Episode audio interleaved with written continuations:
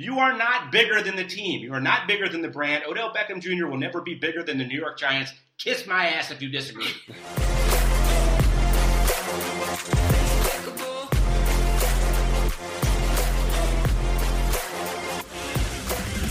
Welcome into the TDN Fantasy Football Podcast. Paige Demakos, Jake Arians, Jamie Eisner, and we are going to be previewing the AFC North today. But before we get into that, there's a couple of news and notes items that we want to get into.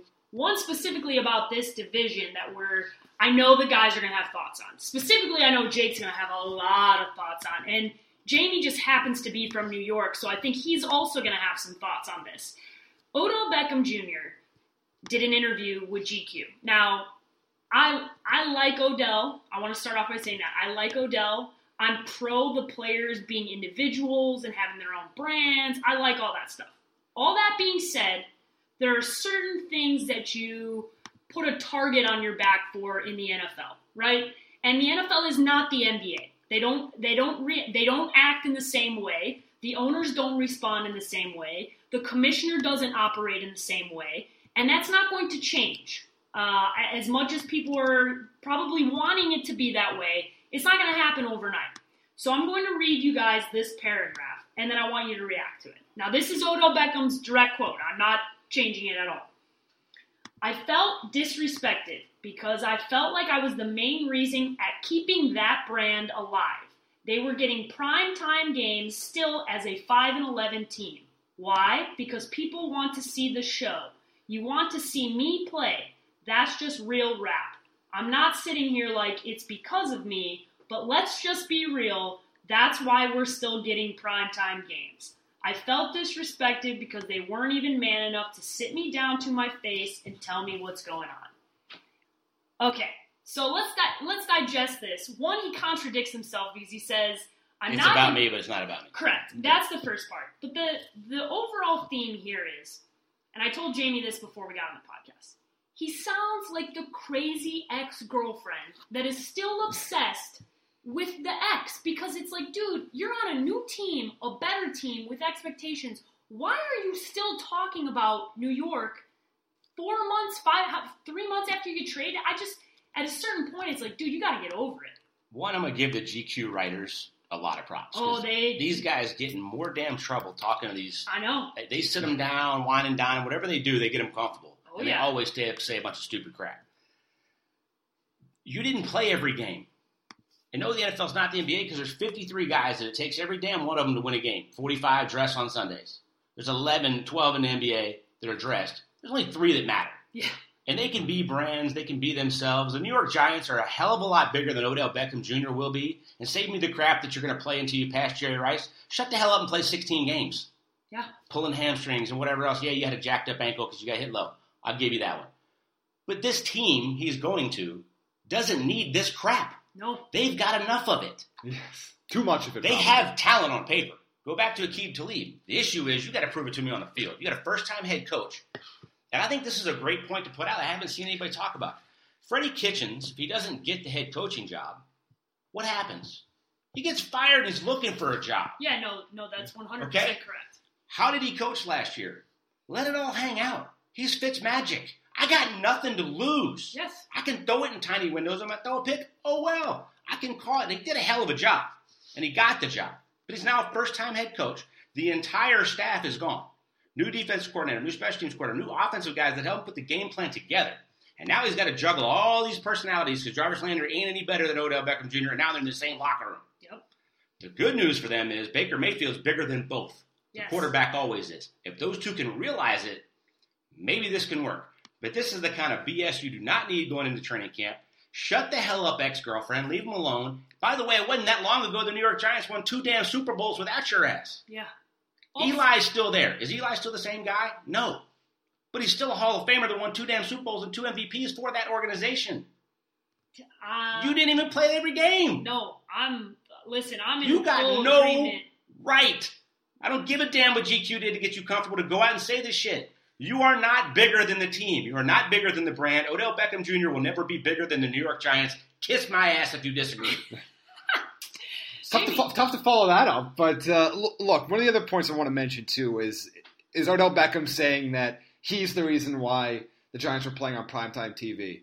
As I continue to remind people in every single sport across the United States, players are not the reason why teams play in prime time. The. New York media market. They're the reason. New York freaking Giants Right. in the largest market, the largest media market, the largest everything market in the country. That is why they are playing there. There are more eyeballs and potential eyeballs to watch that game for the Giants than any other team in the NFL. Period. End of story. With By or the without way, they were better Jr. without you down the stretch when you weren't playing. Nope. So- it's not wrong. But I think the overall point here is that this is already the first sign of what we warned everybody about months ago. With Cleveland. which is you have a team that hasn't won anything since Otto Graham. This is a team that hasn't made the playoffs. I- I can't even give you the year it's been so long. Since, since, I can give you. Uh, Bruce Arians was the offensive coordinator, and it was 2001. Yes. 2001. Their This, third year or fourth year back in existence. this is a It's happened team once. with a ton of expectations, a ton of talent, but a ton of expectations. With a coaching staff that hasn't won anything, with players that haven't won anything, with a team that hasn't won anything. Oh yeah, by the way, we haven't played a game this season with yet. a ton of giant personalities, and this is exactly why you got traded. Yeah, They don't have to sit you down and tell you why. You know why. This is why. Correct. You have to be bigger than the brand. No, they- OBJ is bigger than the Giants. They don't need that. They're the freaking Giants. Yes. You can't go into a new locker room if you've never caught a ball and be bigger than the rest of the guys in the locker room or bigger than the Cleveland Browns because you ain't ever going to be bigger than that either. no. No. No, you're not. And the reality is, he's in a locker room with a lot of guys that think that they're bigger than a lot of things, right? You got you got a head coach who I know well, you know well, Jake. You've been around him. I'm excited for Freddie. I'm excited yeah, for Freddie, but this is a There's a lot. lot of this is the, this is a lot on his plate. this is a lot to Jarvis handle. Landry's not a quiet dude either. It's a ton, and Freddie thinks a lot of himself and doesn't That's mind exactly- getting in these guys' faces and handling it. And he's never done it, Correct. and, it doesn't like he's not like he's walking in with five Super Bowl rings that demands respect and attention from these guys. They might think halfway through the year they can run over him, and he's going to make sure they don't. That's a clash right there. Yeah. Not only that, but earlier in that interview, Odell talks about the amount of targets that he got in a playoff game as an excuse for why he had a poor playoff performance. Okay? One, he misquoted himself. He said he got seven targets. Jamie looked it up and said there were 11 Yeah, pro. Pro Football Reference says he got 11 targets Okay, in the playoff game. so I don't know. I don't know how much more target. And by the way, he had a terrible game, and he says he had a terrible game. But if you can't do anything with 11 targets, I don't know. What, I don't know what to tell you. Here's my thing with this whole situation. I I don't know how long you have. How long is the leash before Odell starts not being okay with how many targets he's getting from Baker Mayfield? Yeah, I mean, That's- by week three, because you know what, Nick Chubb's going to get 28 carries a game like he did last year. And they and we're gonna get into their offense. They got a lot of mouths to feed in that offense. They have a lot of places to go, and at the end of the day, it's the Baker Mayfield show, Odell. I'm sorry. It's not gonna be the Odell show in Cleveland. By the way, if they don't run it 25 times a game and They're stay in these lose. games with that defense, Yeah. they're not an air it out kind of team that I that I think is going to succeed like that. And, and we'll get imagine- into, He's liable to go the first three weeks without a game with 11 targets in it. Period. and we'll get into that when we get to, to the fantasy implications. But I think the biggest be- the biggest risk the Browns have this year uh, is sabotaging their own success. Correct. The biggest benefit is their schedule isn't terrible, and they don't play a lot of good teams back to back. Yeah. Like here's their schedule start the year. They got home against the Titans. They're a better team than the Titans right now. right at now, the at the Jets, home Rams. That's a tough game. But then you're at the Ravens. That's going to be a tough game. But then at the 49ers, home Seahawks, at Patriots, at Broncos. Like there are some 50-50 games here, but they're not doing Patriots Steelers back to back. I don't see anywhere here where they should be losing two or three in a row. Because if they got to that point, especially early in the season, that's when I look at and say this could completely implode on them uh, by here's the October. thing with Freddie though. If you're in the organization, what are you going to fire Freddie and make Steve Wilks the head coach? Hell no. Yeah. Good luck. Yeah. You're Good in luck. it. You Before- hired him. I- Before we before we get too far into this conversation, because we are going to talk about the Browns in general before we get into all the individuals, I want to talk about Melvin Gordon because Jamie, you said that there was a, a recent report from Charles Robinson, right? Yes. No, yeah, who's I mean, might be the most on the money reporter when it comes to these things. He does not report BS. No. And his report was That the Chargers have dug their heels in and they are really in no way giving any indication that they're going to budge and give Melvin Gordon a contract extension. Now that can change. It's ju- we're recording this in the near the end of July. Things can Yeah, change. but they've all but- reported to camp. I mean, when you when you put this out the first couple of days of camp, and that's because that's when you're thinking it's going to get done, right? During camp, sometime Mhm. before the season. But if you start off camp by saying no, Yeah. and he's not there, right? No. He didn't report. He No, was going to hold out anyway. Yeah. Here's the thing. I mean, do they know something that the rest of us don't know about his injuries? Yeah. That they don't have to Report. report. He's not going to report it. He No. doesn't want it out. There's a reason they don't want to because it's not Yeah. productivity. It's not age. Was it's, It's- it- part of it is also I can't remember the last time a team's second contract with a running back has worked out well. No, and that's that's why I said last year going back to show Saquon Barkley, I'd take him one, but I don't know that I'm going to give him a big extension after year five or three or what you know whenever you're going to five No, this is yeah. becoming a theme with the running backs, guys. It's just the position. You know, people are ready to move on and go get a guy in the third to fifth round that they're going to start and they're going to run that guy into the ground. So, and, and that's that's You un- kill your salary cap when you give a running back fifteen million dollars a year. They got a pretty good backup, a couple of them. They're not a run first team, so that that becomes the question is fantasy relevance. He's going somewhere. and He's going to play. yeah. What's it take? A second? Well, you- I- can see, you- would, would you t- would you trade him for a second round pick? Because I can see a trade happening here in the next couple weeks. He goes to camp with somebody else yeah, I'm, I'm just if they've really dug their heels in like I, that. I just don't know where he goes because uh, is the team going to trade a second round pick and if they're not going to sign him long term? Probably Is there- not. and is there- how many can't. teams are willing to sign a be a sign and trade all, all at one time. Yeah, so I mean it's I, I don't know. Uh, So that and- brings me to the. I mean everybody's been screaming Tampa. I don't see it. I what mean, you is could you, the- you mean you tell me you think there's a fit there, There's- but well, no, they have a salary cap issue because they're up against it. so how, yeah, how can they pay him? That would that would be really tough. That'd be a one year thing, which I don't make doesn't make sense for Tampa to do at this stage. No, I mean, but at the same time, if they're really dug in from his, if you're in his camp and you're his agent, you got to look at this. Okay, where can we get what do you a th- a- or a three year big guaranteed money Yeah. front, front loaded kind of thing? I don't think anybody's going to give any more than that. no. If that's the case, then I think a bunch of people would look at trading for him. So He's, I mean, what's he's your, a top eight fantasy player for a reason. Yes. 'cause he's a really productive guy. He So- can catch it. He's a three down back. in light of what happened last year with Le'Veon Bell, and I don't think that he's not going to play this year. No, but That's that doesn't happen. mean that he's not going to potentially sit a game or two. right. What is your concern level with drafting Melvin Gordon in the top five? Because Well- that is where he is going to go. I'm not taking him top five anymore right now. I dropped him down to number ten overall. I, I moved David Johnson above him, and then I would take those that my premier four receivers, uh, Hopkins, Jones, Adams, and Thomas over him.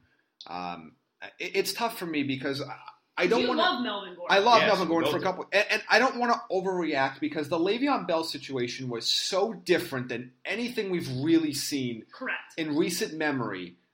I- I don't want to just all of a sudden just assume every situation is now a Le'Veon Bell situation. I but agree. I do have to realize that if I spend a first round pick on somebody and they don't play half the season or they don't play till week ten, I might not make the playoffs. I can't imagine he doesn't play in September.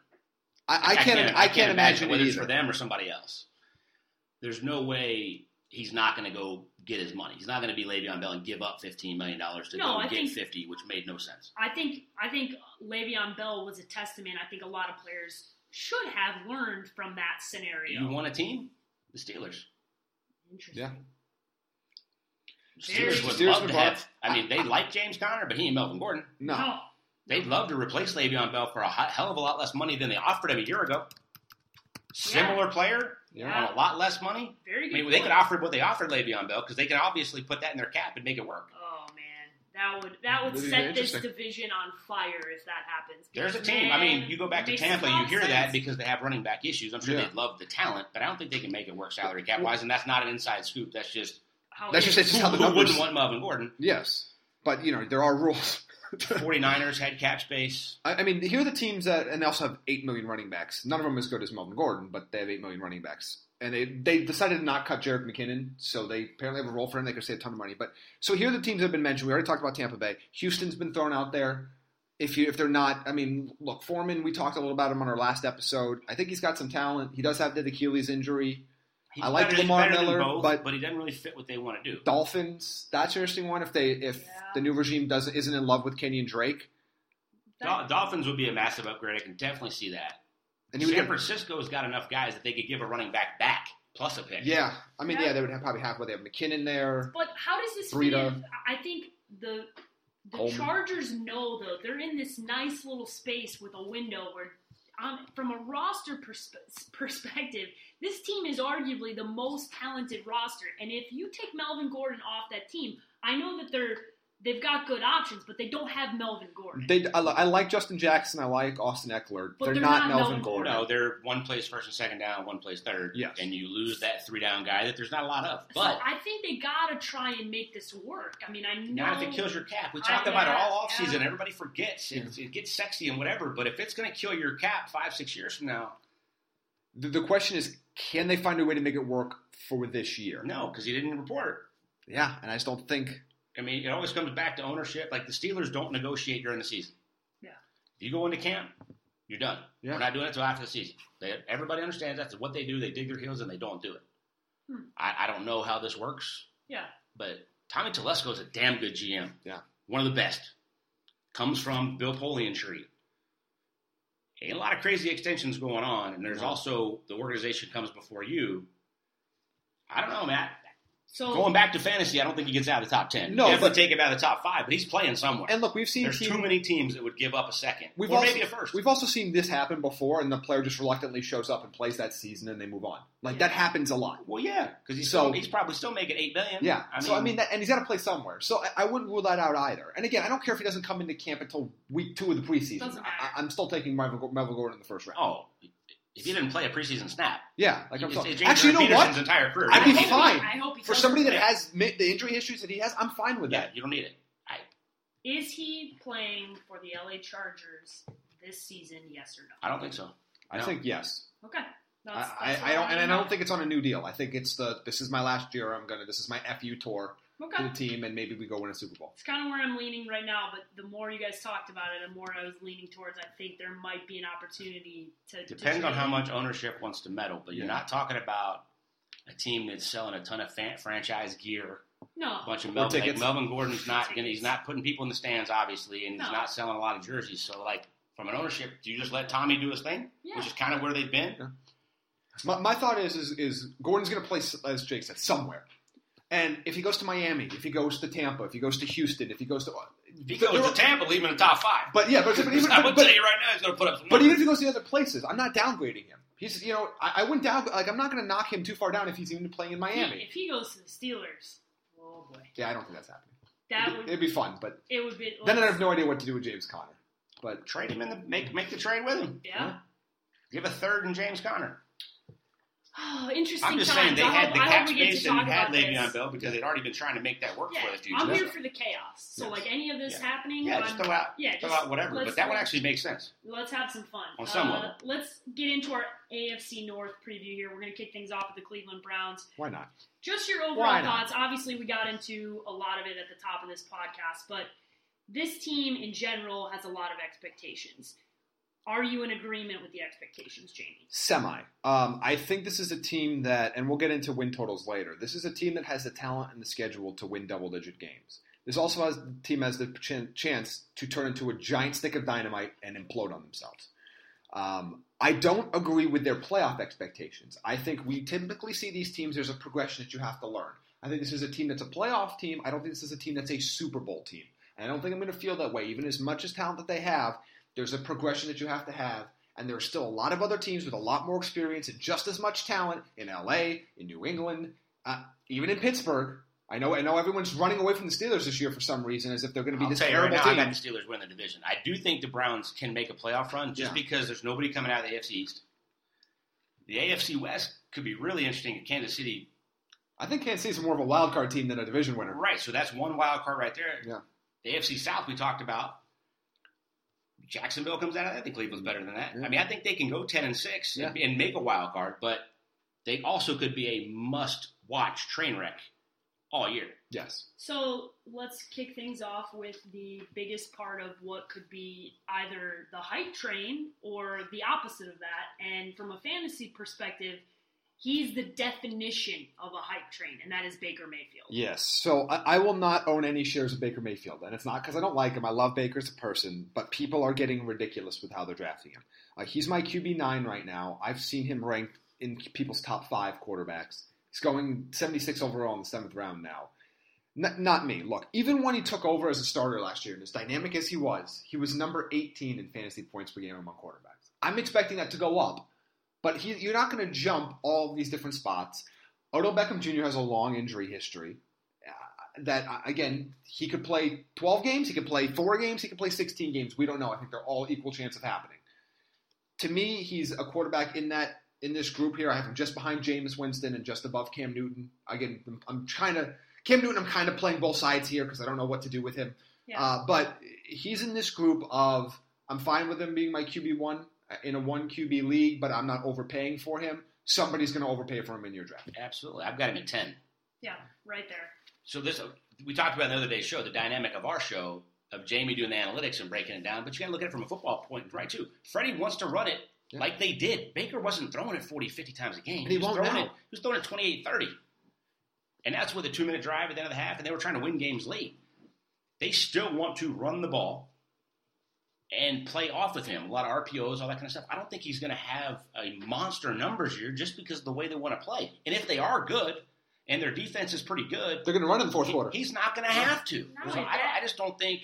It's it's this division, guys. This division requires you to play good defense and to run the football. Yeah, you still got to play the Ravens twice, the Steelers twice. Their Steelers defense sucked last year, Yeah. but they still are the Steelers. It's it's just how it goes, and they reflect that with the amount of good running backs that they have on this team. They have Nick Chubb, they have Kareem Hunt, who will obviously will come back off of suspension, and Duke Johnson. That's So- why I think early Kareem Hunt's getting 30 touches a game for the first seven or eight weeks, or I mean Nick Yeah. Chubb, Yeah. Yeah. because they're not worried about. They're like, oh, No. dude, we got Hunt coming in fresh Yeah. halfway through the year to take over. So let's talk about Nick Chubb, and then we'll get into Kareem Hunt. What are your thoughts, Jamie, with Nick Chubb? So Chubb's my running back 12. Um, I would take him in the second round. That's kind of where he's going right now. When he took over as the starter, he was the number 10 running back in fantasy points per game last year. I think he's going to have a ton of volume. I think he's he's going to be in a, again ton of volume and a good offense and an offense that wants to run the ball. He's a really really good football player. I'm not as worried about Kareem Hunt coming back in the second half of the year. I know some people are using that as a reason not to draft Nick Chubb. They're not going to bench Nick Chubb for Kareem Hunt. Okay, so i- i- if Not Chubb if they're winning. no. So if Chubb might lose five or six touches a game, which is again not ideal, you would rather him not have that situation. But that's not enough for me to to knock him down too much. Take him in the second round with confidence. I got him at 12 as well. I love the player. He was extremely productive last year in the same offense. I'm a little bit worried about his production being there because I think they're going to fall into this. We got to get these other guys touches. You forget about Njoku, really came into his own last year. Antonio Callaway was a really good player. He's going to be on the field with, and Jarvis Landry is a possession guy. Make no mistake about it. He's good run after the catch. He's broke the NFL record for the most catches in the first three years of his career. I think I saw the stat was like 85% of them within four yards of the line. Yeah, he, he's extremely inefficient, but he gets volume. But I think that volume's going down. but he can't really run. He's a well-rounded guy, but that's so. I think they're going to fall into. They're going to have to be really be careful. But Chubb's still going to get goal line touches. He's still the only running back that's going to touch the ball yes. until Hunt comes back. I'm a little bit worried too if you're making the playoffs and it's getting late. That by that point he's tired, coming off a knee injury two years ago. That then Hunt's taken over. I still got him. but- still got him at 12. I agree with you. Hopefully, if you get him in the third, it's a steal. Yeah, like, but I think that's what's baked into his price that he's going in the mid to late second round. If Kareem Yeah. Hunt wasn't there and he was the guy, he's they're talking about him around Where's Kareem, where's Kareem Hunt going? I mean, can you handcuff him? No, Do you, do you I- like I- that one, or is that too early to handcuff somebody? I can't handcuff him just because I, I don't want to tie up my bench for eight weeks. Yeah. Or, or technically end up being nine weeks because of the bye week. Yeah. Right now, Kareem Hunt's going in the eighth round, 88 No way. overall. I can't No, do that. I can't do that for a guy that's not gonna Edelman play for last eight year weeks. for four games? Yes. Four games I can do. Eight games I can't because then again, eight games on a new team, new offense. You're talking about almost you're well over half of the fantasy football Yes. season. You yeah, you're at that point. I mean, you're talking you're talking November, Yeah, that's too long. It- and, and then at that point, long. do you expect him to make an impact the first couple of weeks? So, So I don't touch him unless he's sitting on the Are waiver you wire. taking the entire. You basically want to chew up an entire roster spot for the chance that he's a flex player in playoffs. No, thank That's you. what you're trying to do. Not not for me there. If you want to take him in around 12 or 13, Sure. I'm okay with it. He's another guy I won't own any piece of. Uh, beyond the, you know, for just purely football reasons, I can't I can't sit and tie up my bench that long. What if you have bye weeks when you have two or three guys on bye the same week? What are you? gonna- I mean, are you going to actively hurt No. yourself in, in multiple long. matchups down the road just to hope that Kareem Hunt is effective for you? Nick Chubb is there. It's not like well, Kareem Hunt is clearly the best running back when he's there. That's not true. Listen, whoever ends up drafting him in your league will probably overdraft him because of his name. And Duke Cowboys. Johnson's still there, so Chubb's going to play first and second now. Duke Johnson's probably going to play third. And and something will happen because they are going to they're going to tie up a spot on their roster. And guess what's going to happen? They're probably going to be forced into a position to make a trade at some point, and then you're going to be able to make a move because or they're going to drop Yeah. that player It- because it's they're going to need somebody to play, and they're going to drop him, and you're going to get him in week six or later on. Do not tie up over half of the fantasy football season. Yeah. It, that's too long. and almost all the bye weeks. Like you really, by the time he comes back, there's only like two or three bye weeks.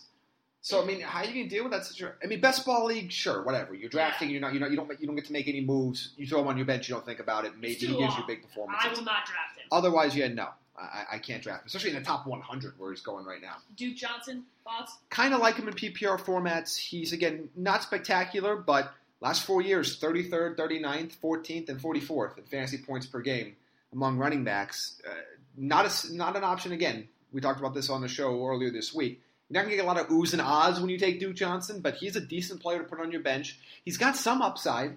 I mean, you never know if, if he catches passes like he did two years ago. All of a sudden, he's an every week starter for you. I think he's more of a bye week flex option. I think he's got a little bit of upside because I think he might get traded before the season starts. Even he's better. still on the trade block, and if he goes somewhere else, somebody's giving up something for him, which means they want to use him more than he's going to be used in Cleveland. absolutely. So yeah, I like him as a flex if he stays there, but I think there's a chance he goes somewhere else. All right, Odell Beckham Jr. We talked about him at the top of the podcast. Where do you have him ranked, Jamie? So I, I, there is there are a couple analysts in the industry that have him as wide receiver one. No, thank you. You're out of your freaking Not for and you me. deserve to not be an analyst in the Uh, industry. he's my number six wide receiver. Uh, he's right between Tyreek Hill uh, and Antonio Brown for me. Uh, I would take him in the second round there. Uh, look, there, there's inherent injury risk here. He's missed a lot of time. He hasn't even played 75% of his career games. I mean, that is something you just have to be aware of when you take him.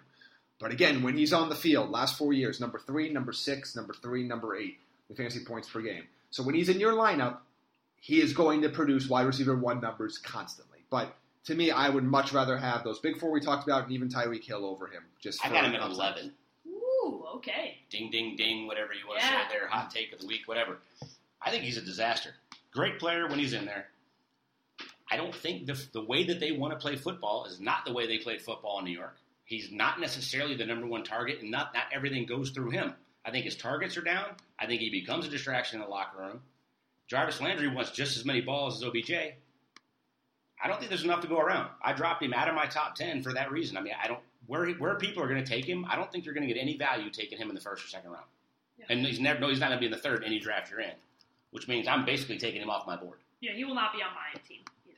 I, I, I, I just I don't like this. I don't like the situation. At all. He has, we know, when he's in there, like Jamie said, the stats will show you that he is in wide receiver one all the time. I just, I have a weird feeling about the Browns. I don't want to scare Browns fans, but I just, I have a, I have a feeling that this is just not going to go well. If they put it all together, they go 12 and four. For- and win the division. But you have to understand how hard it is to do what Jake just said. Put it all together is very, very difficult. And it already started. With, And if if he hadn't had this GQ thing, yeah, I might. I might. This has actually affected my rankings because I, it think it's going to affect too. their team. It and if there was somebody other than a brand new, no experience head coach, Freddie Kitchens, who I like, leading the charge here to maybe be able, for instance, if it was Bruce Arians there, who I know has a lot of experience and can tame a locker room and can go in and go, I'm the man, not you guys. I can't. I don't know what's going to happen. I, I honestly, I Good have news no for idea. Browns fans is how many teams can we say could go 12 and four? Not many. In three or From four. a talent Five. perspective, exactly. Yeah, So they have that potential. They have the But man, This is a lot to juggle. it is. It's also every it's the sophomore slump is a real thing for quarterbacks. Okay, you have now we've got tape. All those defensive Especially coordinators know when your Baker sophomore looks slump like. has more expectations than anybody's Yeah. maybe ever and at the end of the day, it's the Cleveland freaking Browns. I'm sorry, people. I'm not p- crowning them a Super Bowl team until they show me they can do something. So that's that's that's what I need to see. Do something. Last year was not doing something because you won what six games? Yeah. No. Jarvis Landry, next guy we want to talk about. I like Jarvis, but I think he's. I'll, be interested to see where Jamie has. Yeah, I mean, he's down at wide receiver 32 for me. Uh, Look, it's kind of on par with what he actually performed like last year as a number 30 wide receiver. He's extremely inefficient. And we both he- had him in the top 15 going Yeah. into last year. I thought he was going to put up big numbers when he was the guy. Yeah, and, and now he's not the number one guy there right now, or at least not, not he's at least sharing that role. He's extremely No, he's not the number one guy. Yeah, like he's extre- extremely inefficient, and now I think his targets are going to be down. again, even if Odell Beckham's out, we didn't see the same kind of chemistry with Baker last year as we've seen with Baker and other receivers. Uh, he's going around five right now at 55 overall. I have him down at 71 overall. I mean, I, I, as a wide receiver three, fine. I mean, he's he's still going to get some, but I think his days of having wide receiver one top 12 upside are, are long gone. Long gone. Where do you have Antonio Callaway? I don't have him. I don't have my top 75 So right You're now. talking about chemistry. They had chemistry Yeah. That'd be really interesting to see where he. That one's He's guys good. going to wait and see what happens here in the preseason, see if I can bump him up um, a little bit. But and stay out of trouble. Right. Yeah. Well, yeah, that's that's he, he- that's all been well documented. But him and Baker had chemistry, and Yes, he played a lot. Sure. And when he played last year as a rookie at receiver, which we've talked about is hard to do, Yeah. he made an impact. He's he's a very talented guy. All right, uh, from the tight end perspective, how about David Njoku? Uh, he's my 10th ranked tight end. Again, you'll hear me say this a lot. He's in that group from like 9 to 20. I think they're all the same to me. Look, he's got a ton of talent. He's physically Freak. amazing. But like, I, I just don't. There are only so many targets to go around in this offense. They're only going to throw so much. Somebody has to. We talked about this a little bit with the Tampa show. At some point, somebody has to underperform their expectations, or else Baker Mayfield's having the greatest season in the history of, of NFL quarterbacks.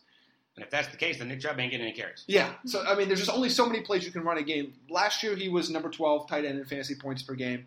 I could see him being in that seven to ten range when we get there, but I don't think he's he's gonna have big weeks. But I don't think he's going to be consistently a top five tight end. I think from a football perspective, he continues to what I talked about last year. Take another step. Young, physical freak, learning to play football. But I don't know that that translates exactly what Jamie just said as production for a fantasy value. He's a good option if you want to take one late because a lot of these guys are just kind of the same dude. And I Unfortunately, think he's going to have a couple big weeks, he's like you going said. in the top 80. Like Yeah. he's going in round No. seven right now. I just can't. No. I mean, I have him going. I would take him round 13. Like I just. It's a huge disparity. Like you I- can't. I don't I'd rather have Vance McDonald in the same division Yeah. for a lot lower, less price. I think I have Vance McDonald one spot above him. Yeah. Browns and de- uh, their defense and special teams. You guys feel like they're draftable this year? Yeah, I mean they they have a their strength of schedule in terms of offenses they play is fairly low. I mean they're my number seven defense overall.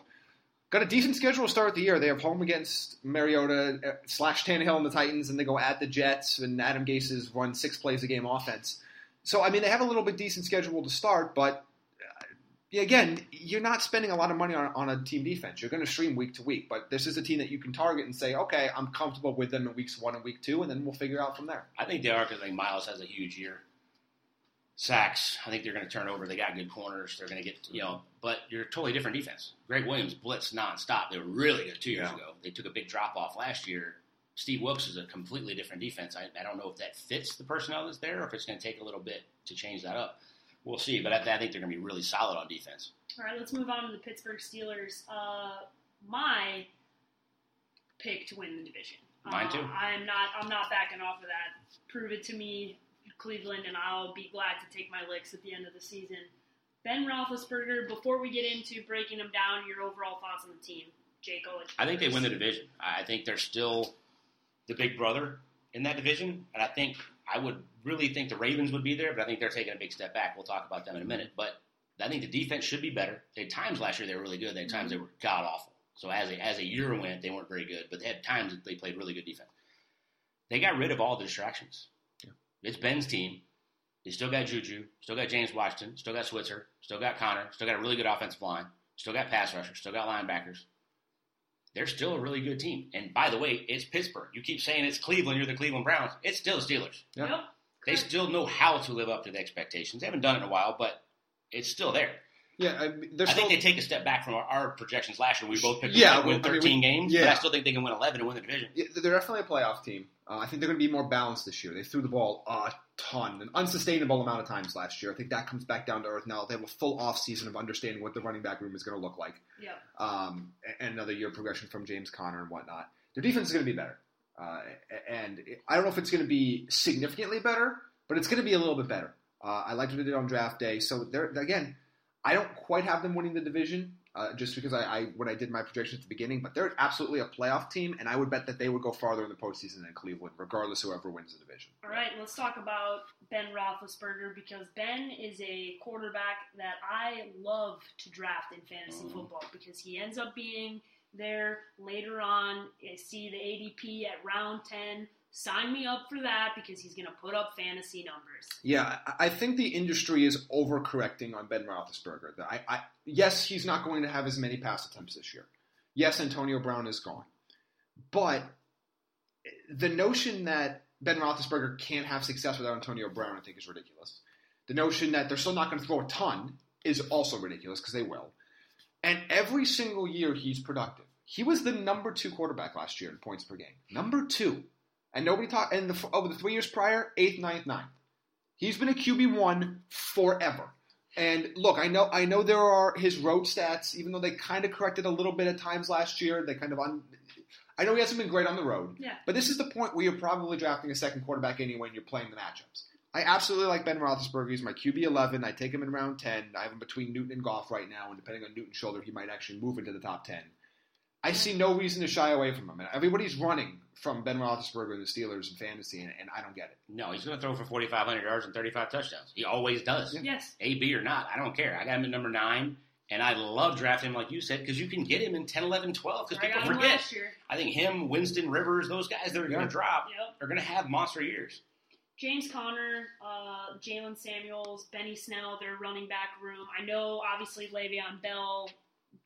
Time is come and gone on that chapter, but James Conner was a really, really good option for them last year. Where do you have him going into this year, Jamie? I have my RB10, um, so I'm taking him. Where do I have him here in overall? I have him 14th overall. So yeah, you're taking him toward the beginning of round two. He was the number six running back last year in points per game. I know he started to fade a little bit down the stretch, but it was essentially his rookie year, hmm uh, and he's. I, I don't, I don't know what more you can see from him. He was he was thrown into a, a tough situation where he wasn't sure. Am I going to actually be the starter week one? Am I not going to be the starter week one? Am I answering questions about Le'Veon Bell? When is Le'Veon Bell showing up? Am I the starter week ten, or is Le'Veon Bell the starter week ten? He doesn't have that this year. He's the bona fide number one running back. Uh, I don't know where this this fear of timeshare is coming in. I, I, people are talking about there's there might be a timeshare in Pittsburgh based on what? That's not the way Mike Tomlin has really run that offense. it's based in on the fact that he years. faded a little bit coming down the stretch last year. But I think that's just because he hasn't had that many touches before, and now he has. And I don't think he's going to fade again this year. Uh, to me, he if, if he's your RB one, uh, I'm perfectly okay with that. I got him at 11. I think his production does come back because I don't think he can replicate what he did last year. I mean, he had a couple just insane weeks. Jamie and I fought over him in every league. Yeah. I had him in two out of three, and you, you beat me to it in ours. He was spectacular. I don't think they can do that. Samuel played really good down the stretch when he faded and when he didn't play. They like him a lot. They love his pass catching ability. I think he does take some of the production away. It's not a timeshare thing, but I think they're one, they want him to play all 16 games because I think they still think they're a playoff team, and Yeah. they want him there, not fading down the stretch. And Benny Snell's a good player, so I'm not saying he's going to get more than three carries a game. Yeah. He's not a fantasy relevant guy, but all of that goes to I think they want to preserve Conner for later on because they beat the crap out of him in the Oh, first yeah. 10, 10 games last year. And I think to that point, I don't think there's. And he runs. You gotta love the kid. oh yeah. He love. He runs hard. He loves football. Oh, he's Pittsburgh. He doesn't shy away. Yes, absolutely. He is Pittsburgh. That also equates to breaking down as the season goes Yeah, on. and And, that's- I think they don't want that. and that's why I don't think he has. He doesn't have top five or six RB upside. Like he won't Yeah. finish as a number six running back again. But I do think he will finish inside in that like nine to thirteen range. Yeah, I want him on my safely. team, Yeah. depending on where I have to take him. Yeah. Uh, Juju Smith-Schuster, wide receiver. What for you, Jamie? He's Go number eight for me. I have him behind Antonio Brown, above Keenan Allen. Um, I would take him in the second round there. Look, he's eh, number 18 wide receiver his rookie year, number nine last year. He's going to be the guy this year, and, and the sky's the limit for him. He's he has upside to be a top five wide receiver. I want to see what happens though when the entire defense is focused on him Correct. and they're game planning specifically around him. Because right now, I'm not scared of James Washington. I'm not scared of Ryan Switzer. I'm not scared of Donte Moncrief. I'm scared of Juju Smith-Schuster in that offense. So I want to see what happens when teams are game planning specifically for him. Can he get over that and still have top 10 wide receiver numbers? Yeah, he's got to prove that he can do what AB did, and that's run by you and make that freakishly good catch over the shoulder on the sidelines, comebacks, whatever. He's proven that he can, but not as the number one guy. I think that's the only reason I've got him at nine. Yeah. For that reason, because he's got to prove that he's the number one guy. He has the ability to be an absolute freak, and he's going to get plenty of targets. Do you guys like James Washington going into this year? I, I don't know yet. So I know the Steelers will continue to tell everybody that how much they love James Washington and that they love. And I believe the quote from Mike Tomlin was they loved him as much as they loved Juju Smith-Schuster coming out. I need to see James Washington do something on the football field before I buy in. He's my wide receiver 50. I would take him. I'd take a shot on him once you get to rounds ten or eleven. Uh, but because again, I think whoever the number two that emerges in this offense, whether it's Washington or Moncrief, I think Switzer's going to get some targets, but I don't think he's going to ever be the number two in this offense. There's value there because Ben Roethlisberger's going to throw a ton, and they're not all going to go to Juju and Vance McDonald. No. So I- I need to see what it is, but to me, I'm not any more confident that James Washington wins his job versus Donte Moncrief. To be perfectly honest with you, I go back to the player in college who's an absolute freak. He hasn't shown that yet, but listen to the stuff that I hear coming out of there, and not necessarily stuff from the building, but people that I know in Pittsburgh, they're expecting that type of player to be a numbers. I think he, I like him as much as I like Jarvis Landry. Okay. I I think he might have more catches than Jarvis Landry before the season's over with. That wouldn't surprise me at all. How about Donte? I think Moncrief? he's. I think Washington's the guy they want to win the job. Yes. So if he doesn't win the job, that's a real indictment on him, Yes. or he, or he got hurt. uh, Donte Moncrief, quick thoughts. S- Same thing. I mean, I, you could take him a couple rounds later. He's only he's going around 15 right now. Again, I don't think there's a ton of value if he's not the number two guy there, but if he is, you're gonna, you're going to get flex worthy play from him. So uh, to me, that's a Yeah, worthy same risk to take Same at the end of the draft. How about tight end Vance McDonald? Where are you drafting him? Number nine for me. Again, he's the starter. He's the top of that tier that I said you kind of have to pick your poison. I, I think there's some upside here, though, which is why he's the top of this tier. He was number 15 last year. Jesse James is gone. Antonio Brown is gone. There's a lot of targets left to be split up, and Juju had a lot of targets. I don't think he's getting that much more. So that means there are targets too. Even if you eliminate probably 100, there's still a lot of targets that are Mhm. still go around in this offense. I think Vance McDonald's going to see a lot of them, and I think he has top five or six tight end upside, especially certain weeks. He might be the number two or number three tight end a lot of weeks. Yeah, I agree. I- I- He and Ben have chemistry. You Yes. think Heath Miller in that offense and Ben's safety blanket when Heath was there? Correct. Vance is now the guy. There is no Mhm. Jesse James to take anything away from. As long as injuries don't get him, and that's the risk with Yeah. everybody we're Yeah. talking about. I think he has a monster year. I got him in that same kind of range, that seven to nine, but I think he could end up top five. Yeah. If he if he plays like Heath in that offense, the, the offense isn't any different than mm-hmm. when Heath was there. Yeah. It hasn't changed. It's the exact same thing. Think that role, but Vance is bigger. He's a traditional guy that blocks. He's a road grader. And look at the catches last year, run after the catch. The Steelers love him, and Ben loves him. At the end of the day, that means you're getting targets. You both said you think the Steelers' defense takes a step forward. Is it a step forward enough that you feel comfortable drafting them this year? So at, by the end of the year, I think they will be ranked among the top 12 defenses. They're number 12 for me because the last four years they have been that in fantasy 7th, 14th, 9th, and 13th. But they're going to be weeks we don't want to play them. Like, I'm not playing them on the road on Sunday Night Football to start the season at New England. Like, I'm just not going to play them there.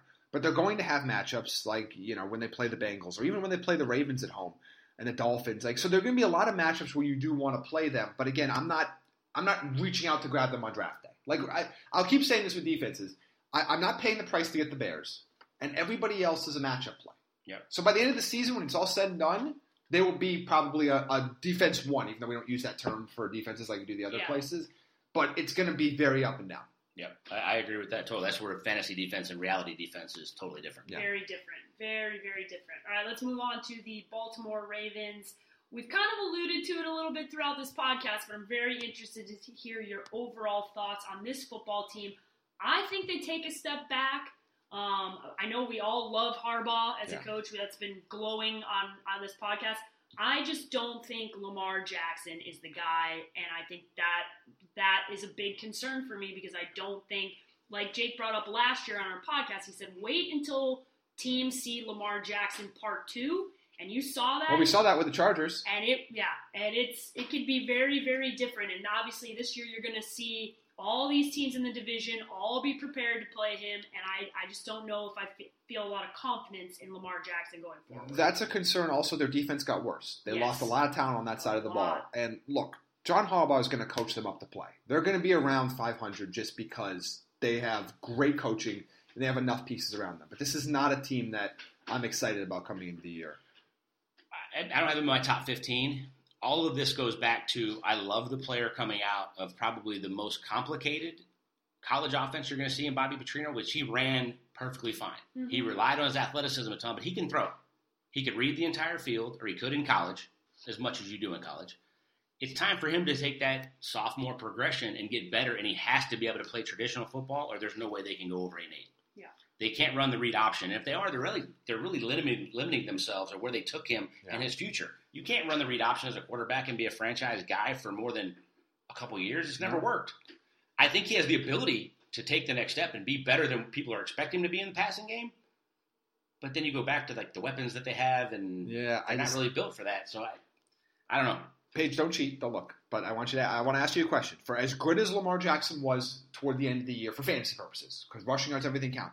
What do you think he finished among quarterbacks? For Ju- points per just from the time he took over as a starter on I don't know, probably top ten, top five, top No, 25? I'm, I have 15. okay, Probably 17. thirteen. So as good as he was running the ball and getting all the literally just getting twenty touches, twenty carries a game, Yeah. essentially, he wasn't even a QB one. He was number thirteen. Yeah, that's not a good sign. he's my quarterback 19 going into the year. I don't want anything to do with Lamar Jackson. Uh, I just I, I don't see the upside here. I don't think they're going to throw. They're not going to throw it a ton. And if I don't know if I want him to throw it a ton. I don't know who he's throwing it to. Hollywood Brown could again could run under a couple balls if his foot's healthy. hmm And what Willie Snead and I mean who who else is there? Yeah, Yeah. there's not a lot. Mark like. Andrews. Like I'm just not. I'm not a fan of the weapons in that in that offense. I just. To me, I don't think there's as much. His rushing makes him at least somebody you would consider during bye weeks, but I don't think there's much upside here. I'm, I'm staying Got it. away. I agree.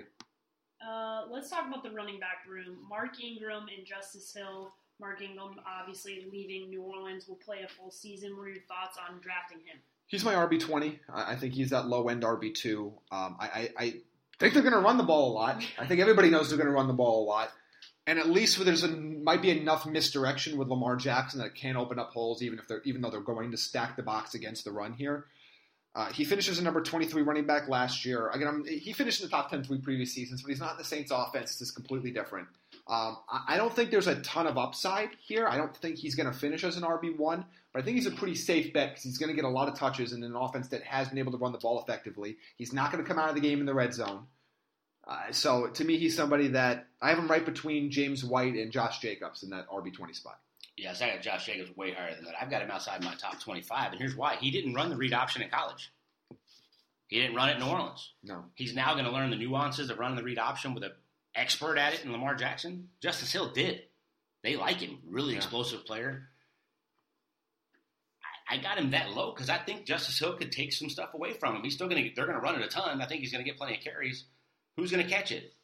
If they're running a screen and that kind of stuff, and the nuances of that, I don't know that you can really learn that in a training camp kind of thing. He can do it, but he wasn't a shotgun running back when he was in. He's now going to be Yeah. exclusively a shotgun running. And we'll see how we adjust to that. I mean, Yeah. we, we see I think there, I think there's a learning curve there. There is, but they did sign him, so I mean they clearly have some role for him. I, I to me, to Jake's point, my big sleeper, let's use use that those fancy terms now, is Justice Hill, because I think if Justice Hill were, let's say Mark Ingram tears his ACL, I'm not wishing this, but let's say Mark Ingram tears his ACL in the preseason, Justice Hill would probably be my like RB seventeen. Yeah. I think this guy, if he gets the opportunity, will be a star in that offense. The question is, is how much opportunity? I think he's going to show it early when he does, just because of what I'm saying. He ran that stuff. He's going around 16 right now. I'd take a flyer on him in a heartbeat. Yeah, Okay. I agree. I like I it. love Justice Hill.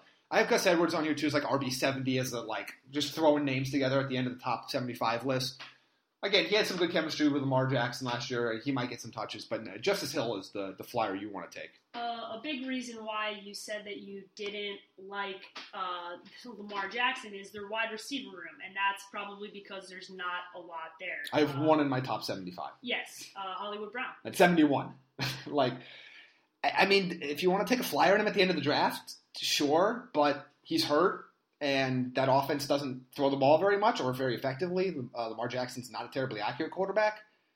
I don't know if can Hollywood Hollywood's got the speed, but does he have the speed to adjust to badly thrown balls? I don't know yet. I don't, I'm not touching him with a 10 foot pole. just- the yeah. offense and the foot. Foot injuries Yeah. don't go away. They drafted him anyway. Especially for a speed guy. Yeah.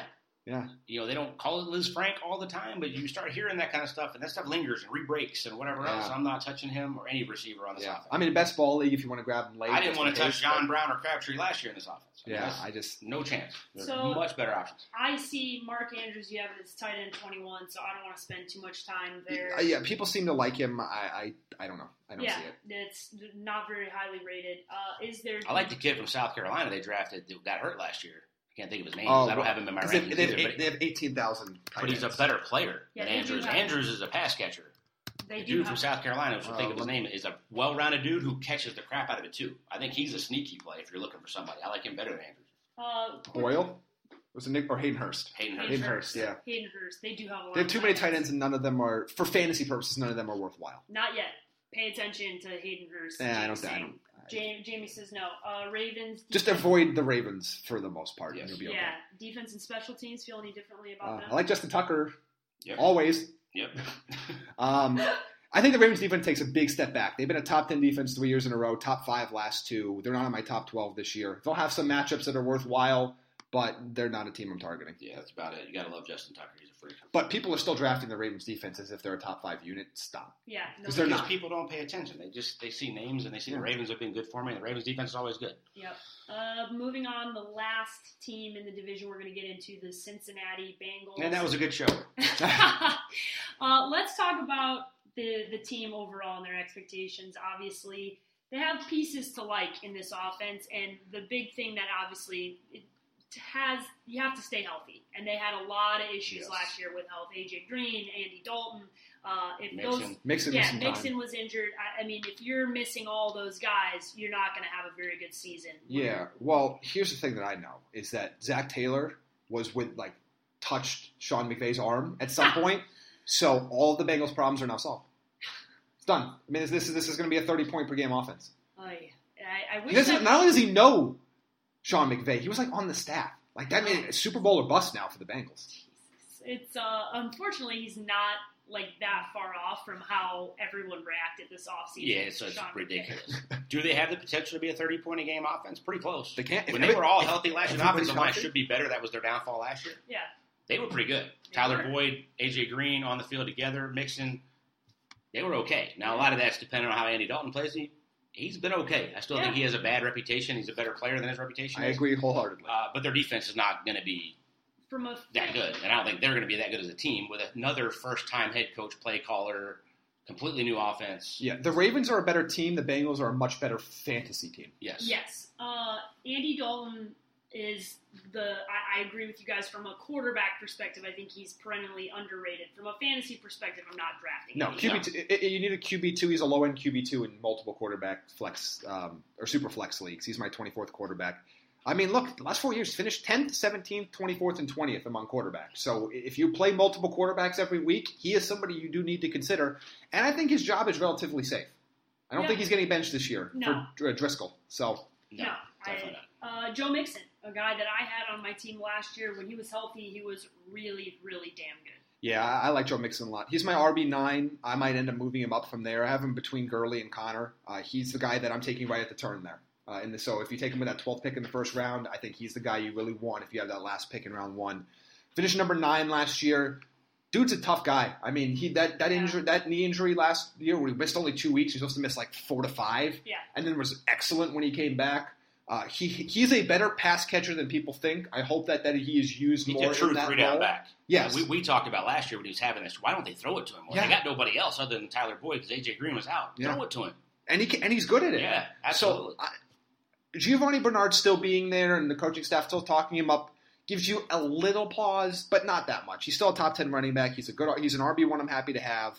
Uh, and like I said, I'm taking it right now. His ADP is 14. I would take him with that 12th or 13th pick. yeah, I got him at number nine on my running back board. I love him. Love Yeah. the player. Just because I think they will throw it to him more. New coaching staff, new offense. I think they're going to build a lot of that around what he can do. The offense really should go through him and not AJ Green. Yeah.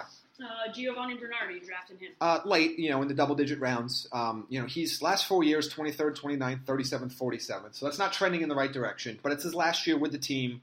Uh, I, I think there's some. There's some flex upside in PPR formats. There will be some weeks where he might be able to be a guy that you start there, but he's not a handcuff. Uh, I don't. I think it's going to be a massive timeshare uh, if Mixon were to get hurt. So you- you're, you're just drafting him if you're looking for in a really deep league. If you're looking for maybe a safe-ish option that might pop into flex play every once in a while. Yeah, exactly. Uh, I want to read a take that I found on Twitter because it's about this next player that we're going to talk about. Uh, Ian Kenyon, uh, we follow each other on Twitter. Nice dude, bad take. Uh, a coming off injury 31 year old wide receiver on a bottom five NFL offense. He's a Hall of Famer, but I'll pass on the 2019 fantasy outlook. He's talking about AJ Green. I understand the injury concerns. but AJ Green is not not draftable, and that's what he was Hell no. Insinuating. Yeah, I mean, th- this is okay. So I respectfully disagree on a couple things. One, the Bengals will not have a bottom five offense. That I, I'd be one. willing to bet a, a large sum of money on that. I'm not even going to respectfully disagree. I'm just going to disagree. Yeah. Two, AJ Green is still a stud whenever he's on the field. The Yeah. last four years, number 12, number 4, number 12, number 16 in fantasy points per game. Uh, he's going in round three. I will happily, happily grab him in round three. He's my wide receiver 13, and I will love it. If he's my wide receiver two, Yeah. I'm going to be thrilled. be through the moon. When you had to take him in the early second for his entire Yeah. career. Yeah. And now if he's going in the to third and fourth? He's going to third or fourth, absolutely. I got him at 12 on my wide receiver Yeah. board. Absolutely want him. He's going to have production. By the way, Tyler Boyd really came into his own last year. Is on the other side. It's a lot like Julio and Calvin, Calvin Ridley. Why Julio's number one, you can't just go cover AJ Green anymore. No. But that's all they ever had. They were really good when all three of those guys played last year. Uh, so let's talk about Tyler Boyd. Where are you taking him, Jamie? He's my wide receiver 25, so he would be just at, he would technically be at the very top of wide receiver three range for me. Finished 19th last year. Uh, I, I really like him. I think people are just uh, predicting some sort of regression because right now he's going in round six. I take him in round five. I don't see where the regression is coming. I think this offense gets better, especially if they're healthy. I like the play. I like the potential what this play calling can be. I joked about the Sean McVay stuff, but Marvin Lewis's offenses were not super creative. No. Uh, and neither were the coordinators that kept running in and out of there uh, all the time, and the offensive assistants. And they have talent. Joe Mixon, Yes. Giovani Bernard, AJ Green, Tyler Boyd. Like that's a talented group of guys. Uzomah played well last year. Yeah, Yeah, and I- Tyler Eifert, when he's healthy, is a good Yeah. tight end option. so I like Boyd. As, as- if you can play Boyd in your flex, that would be an awesome spot to have him. If not, again, if he's your wide receiver two, it's not ideal, but it's not going to hurt you. No, I, I love the player. And a lot of it is a, a kind of misnomer that his production is going to come down because he was so good when AJ was out. He was better when AJ was on the field. Yes, Yeah. I, I there's had, plenty I of room for Yeah, both these guys to be productive in this offense. How about Eifert? I know that always the issue here is injury concerns. Absolutely. Yeah, I mean, again, he's he's tight end twenty for me. He's in that range. He's got upside. I mean, the last, I mean, he was four years ago, three years ago, fifth and seventh among tight ends. When he played last year, which is very very limited, he was a number ten tight end when he played. But to me, you can't sit around and waste the roster spot waiting for him to play. No, Like, you know you, you need a guy in your lineup. Yeah. So when he's in your lineup and he's healthy, pick him up off waivers and, and stick him in. And if you don't have a good tight end option, but otherwise, he's not he's somebody I'm Reed, right? drafting. When he, when he plays, he's Yeah. productive. When he doesn't, and that's a big question mark, he's not. He's just But not he's somebody- back to being the guy. Yeah, Yeah, He's the one that got. He's the Yeah. he's their tight end. So if he's in there, I like him. just not somebody I'm going to spend a lot of time drafting. No. we're not going to talk about their defense uh, too much here either. Not No, that That's- division. not not even worthy of considering a draft. day. No. Uh, I don't let's care if you're drafting 25 defenses, I wouldn't take them. No. Let's talk about let's talk about the prop bets and the podcast here. Uh, we're gonna get into the win totals and then the props at the end. So we'll kick things off with the Cleveland Browns, whose Vegas total right now is nine. Jamie, are you going over or under? I'm going over. Um, when I did it at the beginning, I gave them 11 wins. I don't feel great about it. I'm really nervous because I think that team can really just implode on itself. They're going to be entertaining one way or the other. I just don't know which way. Uh, but I'm going to give them. I think they get to double digit wins. They have enough talent to do it this year. I think the Ravens have taken a step back. Uh, the Bengals will probably take a small step forward, but I don't think they're a winning record type of team. So there's no reason they can't win four division games. If they're as good as they say they are, they should win four division games, and at that point they can get to double digits pretty easily. I got the over as well. I got them at ten and six. I got them as a wild card team. They have the potential, like I said, to go to win twelve. I don't think they do. I I think they're a year away from making that happen. If this defense stays healthy and they run the ball, they're going to be right there at that Yeah. nine or ten wins. If they get stupid and they want to go gunslinging all over the place, high flying, whatever, and have any injuries on defense, Yeah. Then maybe not. Both going over there. Uh, Pittsburgh Steelers also coming in with nine wins in Las Vegas. Jake, I'll go to you first. Over under. I got them at 11 and 5. I got the over, and I got it by two games. They're still the big brother of this division. The expectations are still there. The disappointment from last year is ringing through this locker room and this organization. I think they bounce back. And I think they're really solid. I think they're better on defense. I think they can easily get to 10. I got them at 11 and 5, win the division.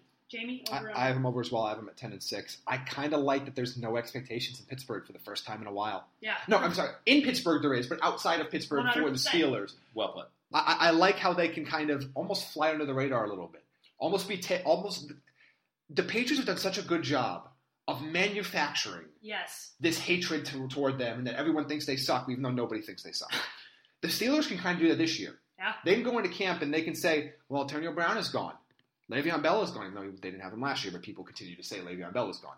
Uh, you know, we, we're, we're just you know we didn't make the playoffs last year. We're just we're just we're on our way down. Trust me, this is the first thing I thought about. I don't know if you know if you guys remember when Tom Brady gave that interview post game in Sunday Night Football, and he talked about how everyone everyone's been saying that we suck, and everyone's been saying, and I'm and I'm literally watching this going, Tom, who the hell is saying that you suck? Manufactured bulletin board But material. you I'm know- but if they believe it, it works. it's all that it matters. works, and I, I am envisioning a time where I'm watching a Ben Roethlisberger post game interview where he's thrown a, a game winning touchdown, and he's going, "All y'all talked about off season was the Cleveland Browns, and look who's here now." And also the fact is you have a Hall of Famer at quarterback Yes. that wasn't playing games in January last year. I don't think that sits well with him. No.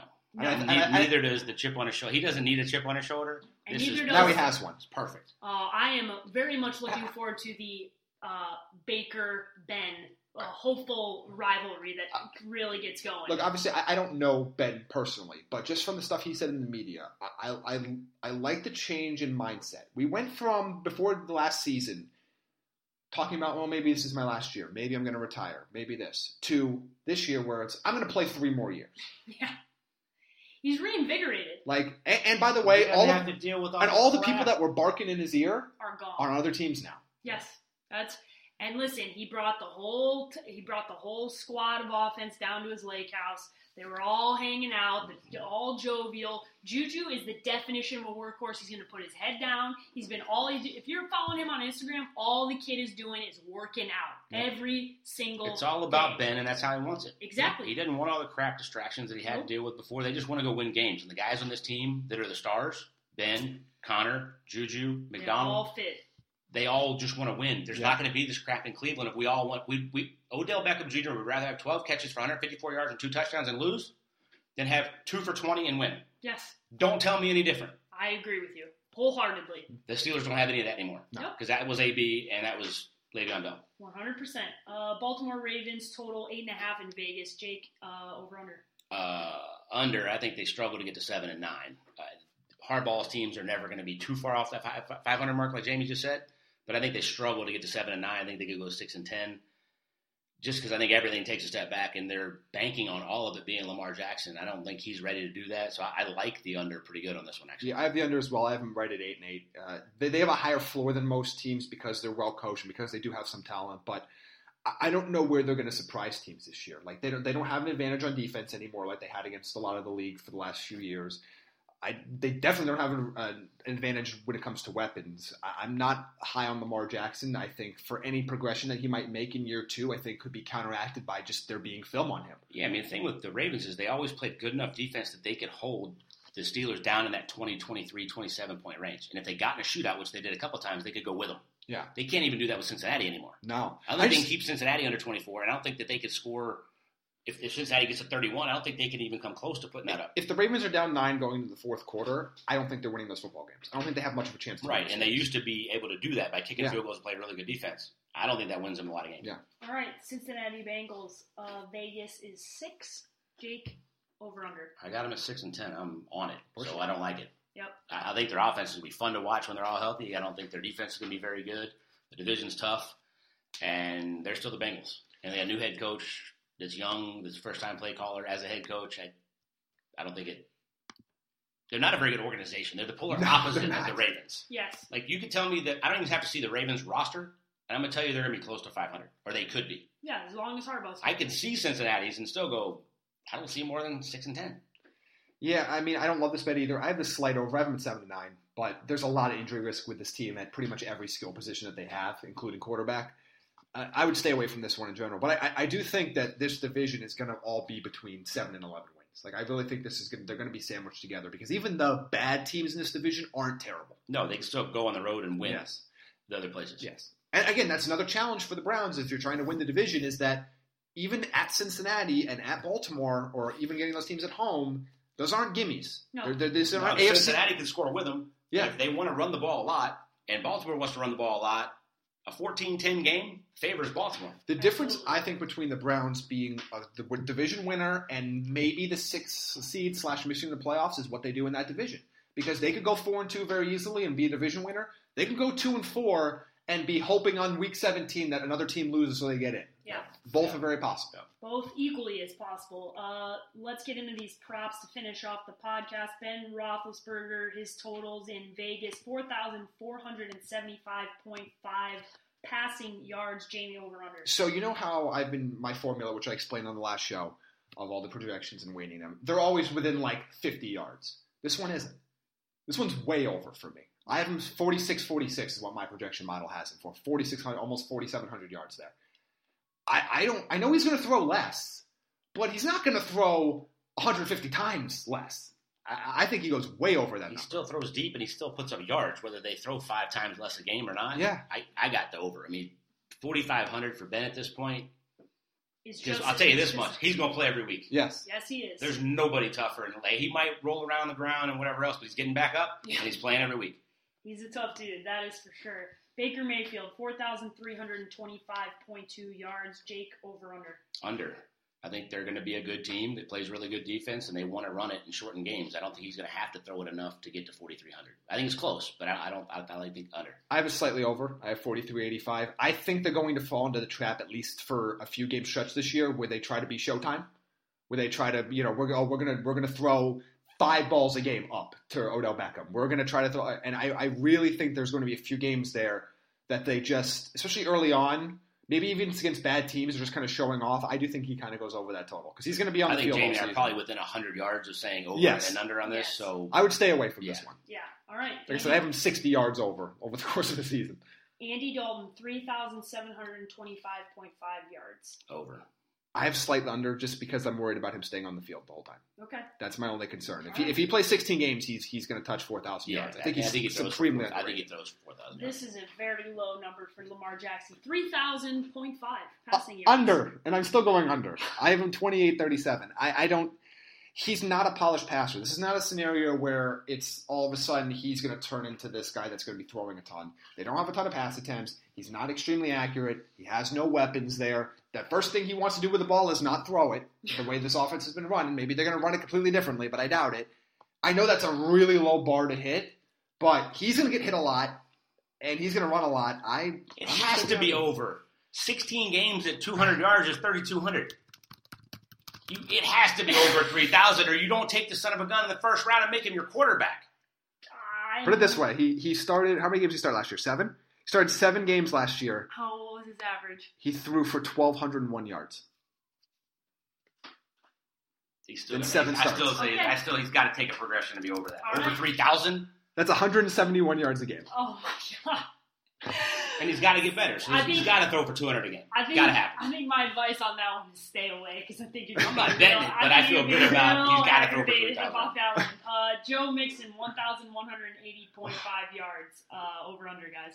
I put the under. I'm literally within nine yards of it. I have eleven seventy one. Uh, j- running backs don't run for twelve hundred yards anymore. They just don't get the opportunity. There might only be last year. There were only three guys that did. There might only be three guys this year. He's gonna get a lot of touches, but I think he's gonna get more touches in the passing game than he has in years past. His total yards, I think, will be over what we have seen in previous years. But I'm gonna go slightly under. I'm going to go under. I don't think he plays all 16 games. and I think he's catching a lot of balls in the fourth quarter because they're trying to win and they're not going to be able to run it at that point, a lot like you saw last year. All right, Nick Chubb, 1,175.5 yards. Jake over under. Yeah. Under. I think Kareem Hunt takes a lot of stuff away from him at the end of the year, and that's what it takes to get to 1,200 anymore. I mean, that's where you're basically saying he's going to get 1,200 yards. I don't think he's going to play enough to get there. Yeah, I agree. I mean, I mean, Kareem Hunt's going to steal a little bit from it, but again, three guys last year. I mean, you're just we don't see this volume. Chubb could be that guy in that offense if he was the only player there, but I do think they're going to get Kareem Hunt involved, particularly on third downs late in the season. Duke Johnson's going to be involved on third downs. Yeah. I just again, you have everything has to break right for you to get into that 12, 1300 yard range. So I'm going to take the under. I still have him over a thousand. Yeah, Okay. yeah, I agree with that. James Conner, 1,065.5 yards. Uh, Jamie, I'll let you first. slight under there. I have him at 1,046. Again, you're asking a lot. There are, I, I think Jaylen Samuels is going to get some time. I mean, I know he's not getting a ton of carries, but he played really well when he was given the opportunity, especially considering his pedigree. I mean, he's a tight end convert. Yeah. I mean, he hasn't even played running back that long, and he played really well. They drafted Benny Snell. They're not going to take many touches away from James Conner, but as again, when you get to these top yardage totals, you need everything to go right for him. I think his weekly touches are going to go down, and I still got the over. because Okay. I think he's going to play all 16 games. I think it's going to take them playing all 16 games to win the division, which I predict him to do. I think he pushes 1,200 because I think they're going to run it a little bit more. Like I said, I think his game touches will be down a little bit from a fantasy perspective. I think overall numbers go over 1,100. All right, Juju Smith-Schuster, 1,335.5 receiving yards. Jamie over under. Slightly over. I have a 1366. The offense passing game is going to run through him. He is going to be given the opportunity, and I believe he can step up and succeed in that role. And he's going to get plenty. He can, he's getting as many targets as he did last year, and probably more than that. There's no reason why he can't exceed that total, even though it's really, really high for an over/under. I believe in the player in the offense. I think he pushes 15. I, I, I, I like the over. All right, Odell Beckham Jr., 1,285.5 yards. Jamie over under. I'm gonna take the under. One, uh, even if he played, uh, if he played 14 games, I think he's right at that mark because I have him at 1281. But I'm gonna take a much better chance that he misses more than two games. It just is again, he's played 73% of his career games, Yeah. so I think there's a really good chance there at that point that he's missing four games in the season, and if he does, there's no way he's getting 1300. Under. I think he's banging his head on kicking nets and pouting and throwing his helmet and all that crap by week five. And I don't think he's going to play very well. Yeah. I, I think he's closer to 1,000 yards because I don't think he's going to play every game either. All right, uh, guys, how can everybody follow you on social media? Follow me at Jamie Eisner on Twitter, and then at J Eisner FFB on Instagram. Jake? Jake B. Arians on the Twitter. And you guys can follow me at the underscore sports page on Twitter and Instagram. You should follow the account at TDN Fantasy underscore, and then obviously follow uh, at Draft Network LLC on Twitter and at Draft Network on Instagram. Please review and subscribe to the podcast. Like we said, we are going to get merch at some point, and it will be in your hands if you leave us good reviews. Thanks for listening to the podcast. Thank you for listening to Bleav. You can show support to your host by subscribing to the show and giving us a five star rating on your preferred platform. Check us out at Bleav.com and search for B L E A V on YouTube.